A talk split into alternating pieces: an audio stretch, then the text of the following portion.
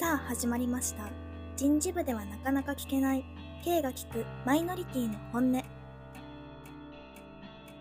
この番組では毎回様々なマイノリティの方にゲストにお越しいただき自身もセクシャルマイノリティの K が仕事や生活に関わる内容を赤裸々にお聞きし話を深掘りしていく番組です。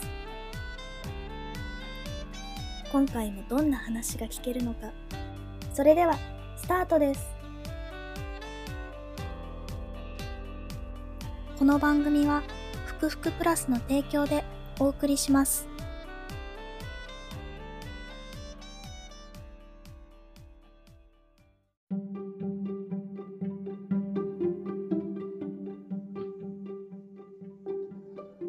はい。では今週も引き続き内田さんにお話をお伺いしていきたいと思います。よろしくお願いしまます。よろしくお願いします。ありがとうございます。先週はね、恋愛とかカミングアウトについて深掘りさせていただいて、その前の週であの内田さんのお仕事、弁護士のね、やられてる内容とか、そういうのをお伺いしましたので、ぜひ、はいあのまだ聞かれてない方はそちらの方も聞いていただければ、より一層内田さんのことがわかるかなと思いますので、どうぞお聞きください。では、今回はですね、内田さんが、えー、とゲイ当事者として、こんな、えー、と会社であれば、はい。優秀な社員があの集まるんじゃないかなとか、その定着していくんじゃないかなっていうのを、ちょっとね、LGBTQ、LGBT の視点でも踏まえながら、きっと、あの LGBT だけじゃなくてね、他の方もあのつながいろんなところでつながってくるとは思うんですが、今日はちょっと LGBT の方に特化してお話をお伺いできればなとはい。思っております。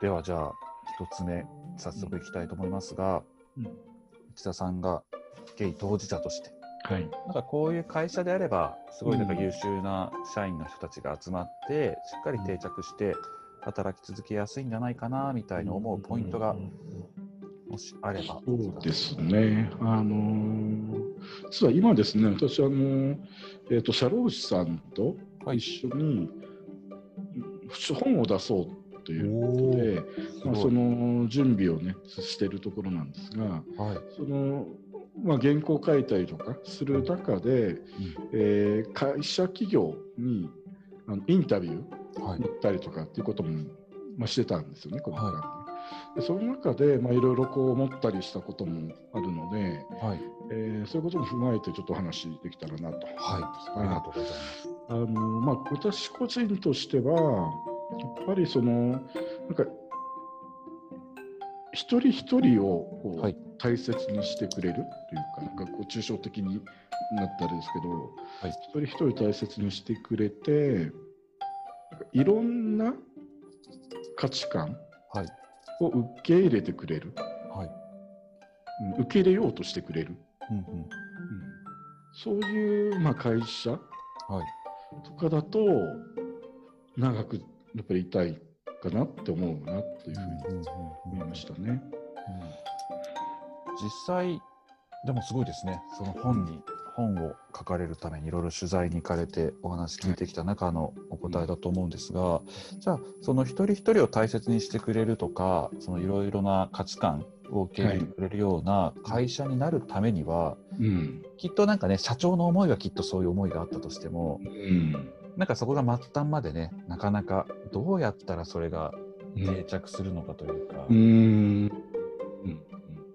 難しいところではあるんです。そうですね。なんかある時からこうね今日からこうするぞっていうふうにうん。やるとその切り替える時っていうのは結構ね大変だと思うんですけれども、はいなんかすでにその会社のなんか文化というか風土とかってなんかあると思うんですよね。はい。でその中で例えばなんかこ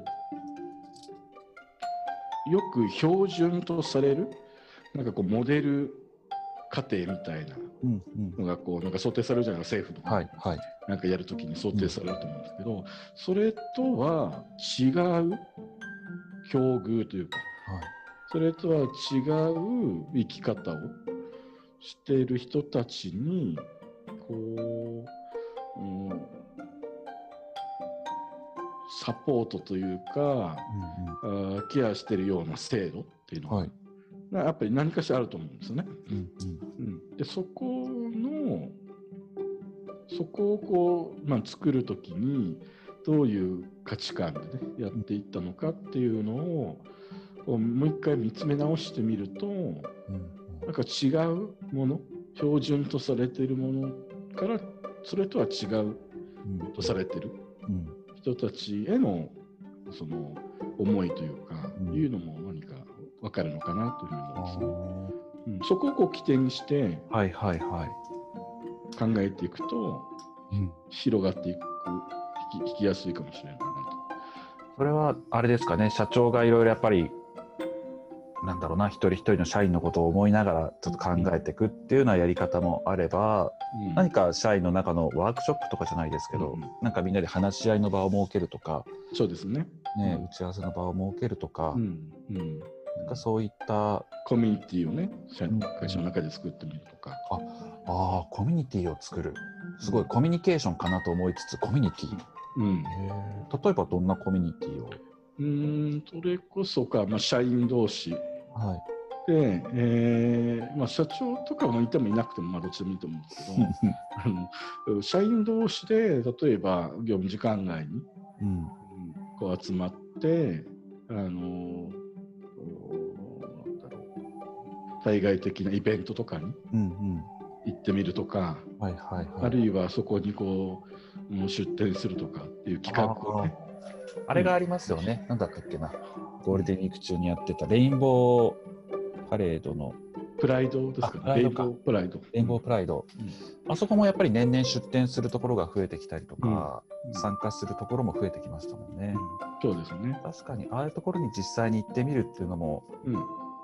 なんか結構僕なんかはそれでそのやっぱり社内もねすごいいい風にあの人としてちょっと価値観を新たに再認識する。変えるとまではいかないですけどね。あそういう人たちもいるんだってことを意識するものも一つだしうん。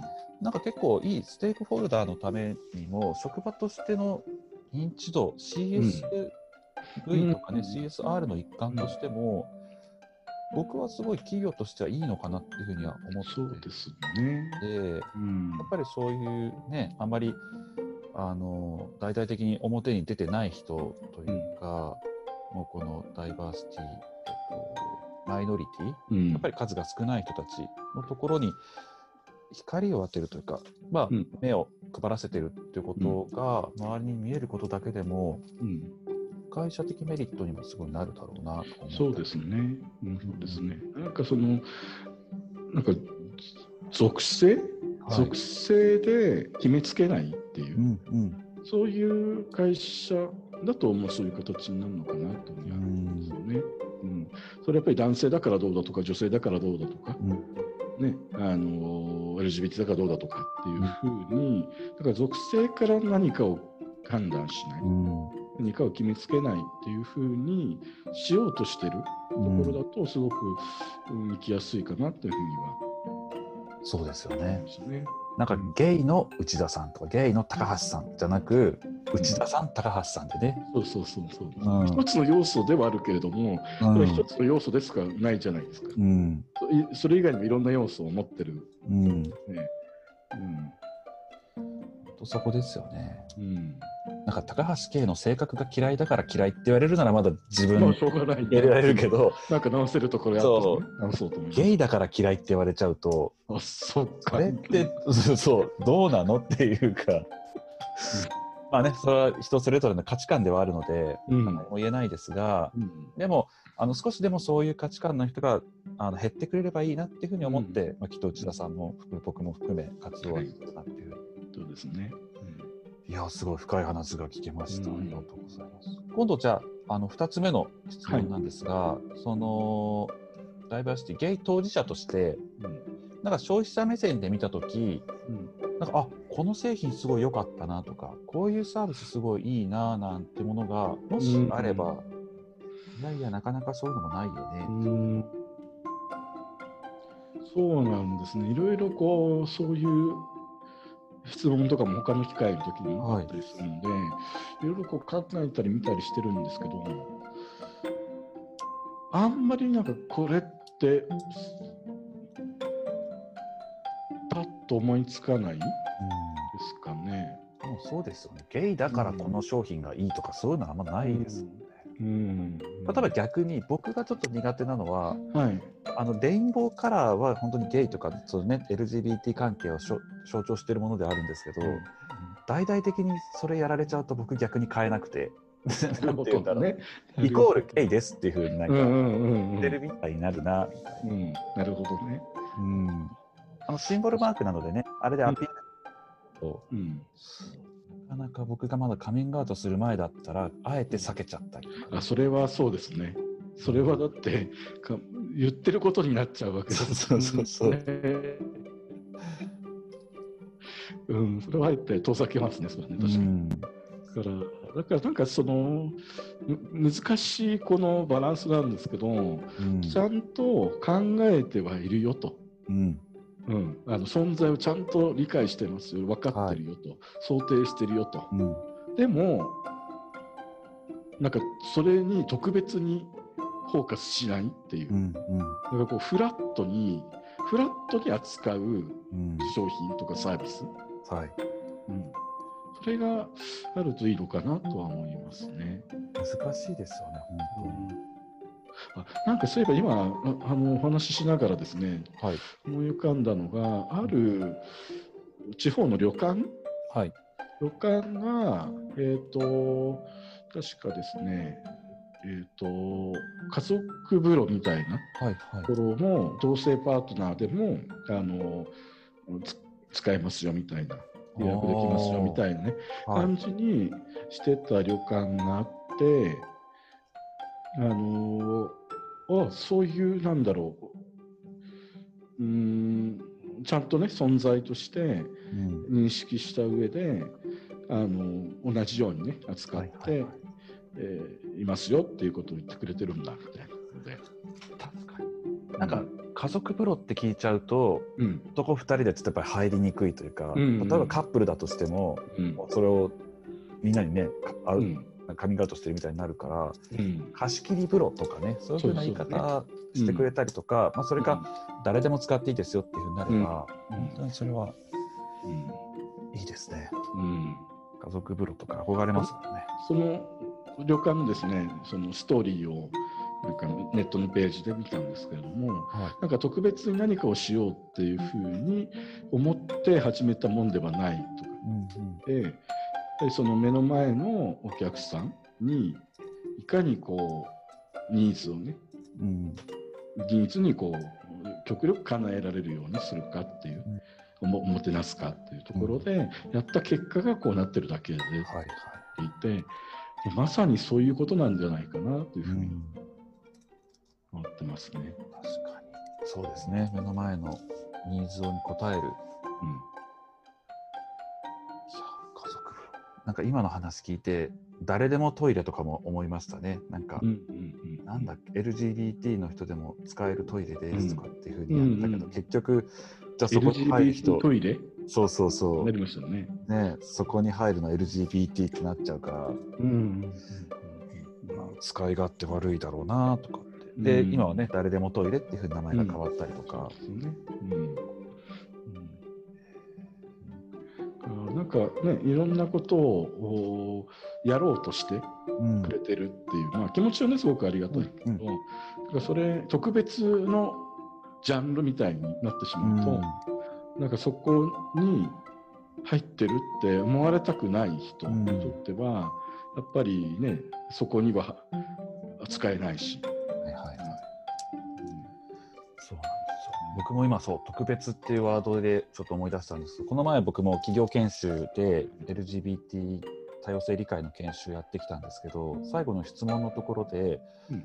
あのあなたはそんなに特別視されたいんですかって言われてでもあのその方は LGBT の人に会うのは初めてだっていうふうにおっしゃってた方でなかなか自分の中ではそういう人を受け入れられないっていうふうに言っていてあのそこまですごい素直に出していただいたことすごいありがたかったしはい。意見としていただけたのもすごいありがたくて、なんかいろいろそこで考えさせられてうん。特別視されたいわけじゃないけどうん。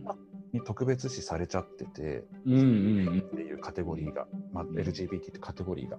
うんただただ普通にいたいだけなのに特別視されちゃってるから、うん。普通にいたいってことを主張するために僕は特別視されてもいいやっていう風ななうんか、んわかりますわかります。わねかりますね。え今が今が特別視されてる。なんだろう。見えない場所にいるけど、例えば結婚の問題とかね法律の問題でも、なんか僕たちはじゃあいない存在とされちゃってるというか、なところでいくとうんうんうんうん今が本当におかしいんだよっていうことをね。もう本当そう思いますね。伝えていくためには、ある程度特別視されないとそこの先にはいけないのかなとか。う。ん。そう思ったのがですね、まあ、日本もい。ろいろこう仕組みとかね、はい。あの変わってきてるところも結構あってうん。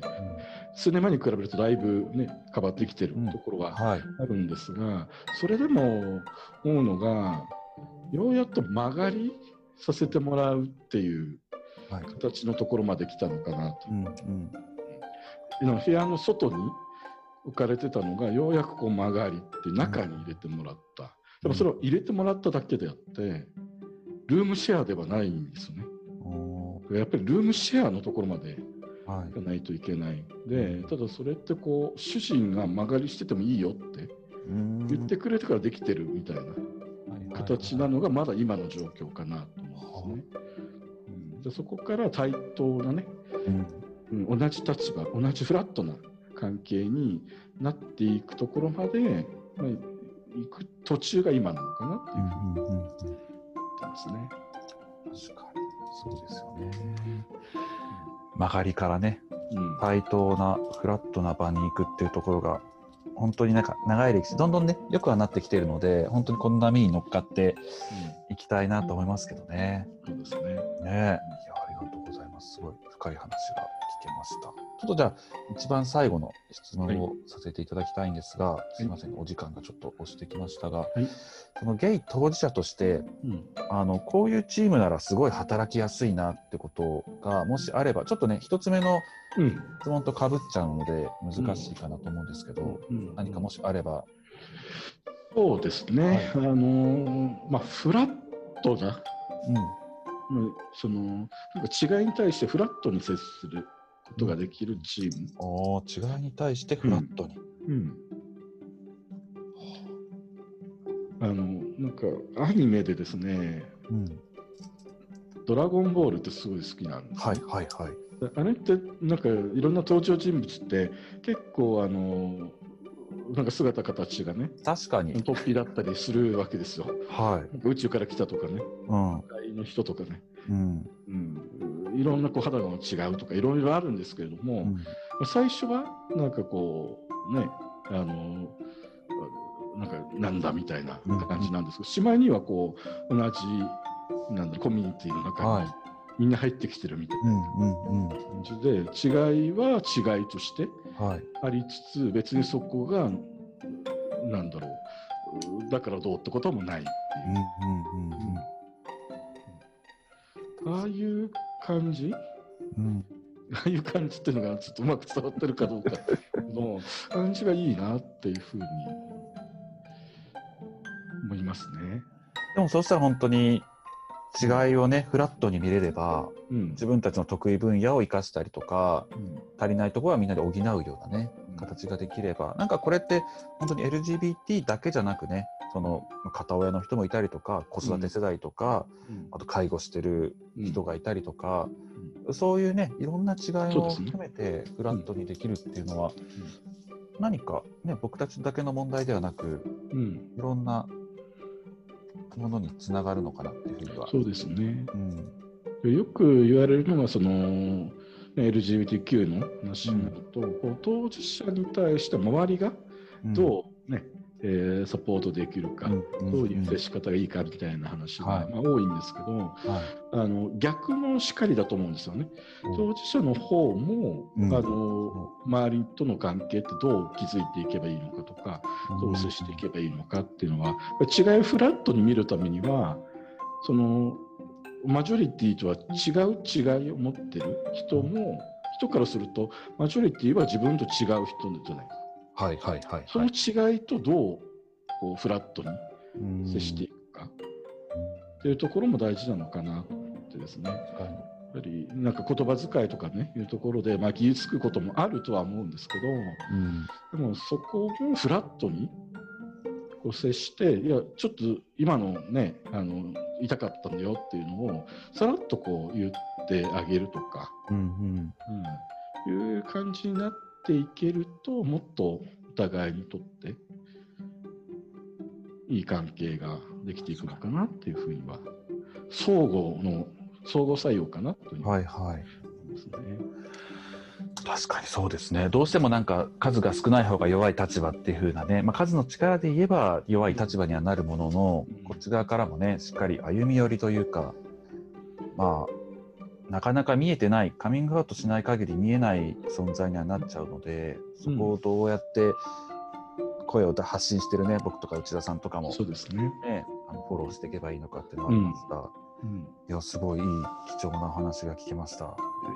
とんでもないです。いやいやいや、どうもありがとうございますありがとうございます。なんかもっともっといっぱい今のねあの LGBT の関係のお話あと弁護士やられてるところの、例えばさっきの遺言の話とかはいなんかそういうところもいろいろあの深掘りしてお話ぜひお聞きしたいなってところも、そうねうんありましたがちょっとはい。今回はねお時間と内容の関係ではい。これで以上にはなってしまいますがまたぜひ引き続きお話をお伺いできればと思っておはい。こちらこそお願いします。本日はどうも内田さんありがとうございました。はい。貴重な機会ありがとうございました。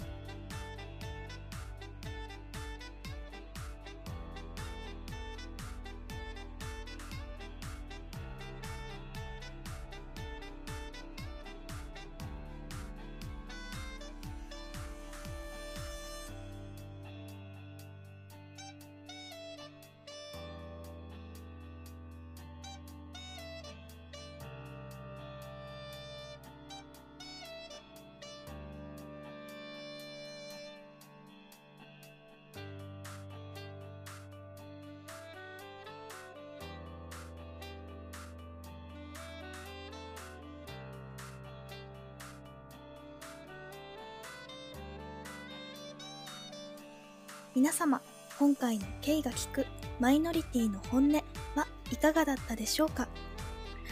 また次回も他では聞けない本音をお届けいたします。それではまたお会いしましょう。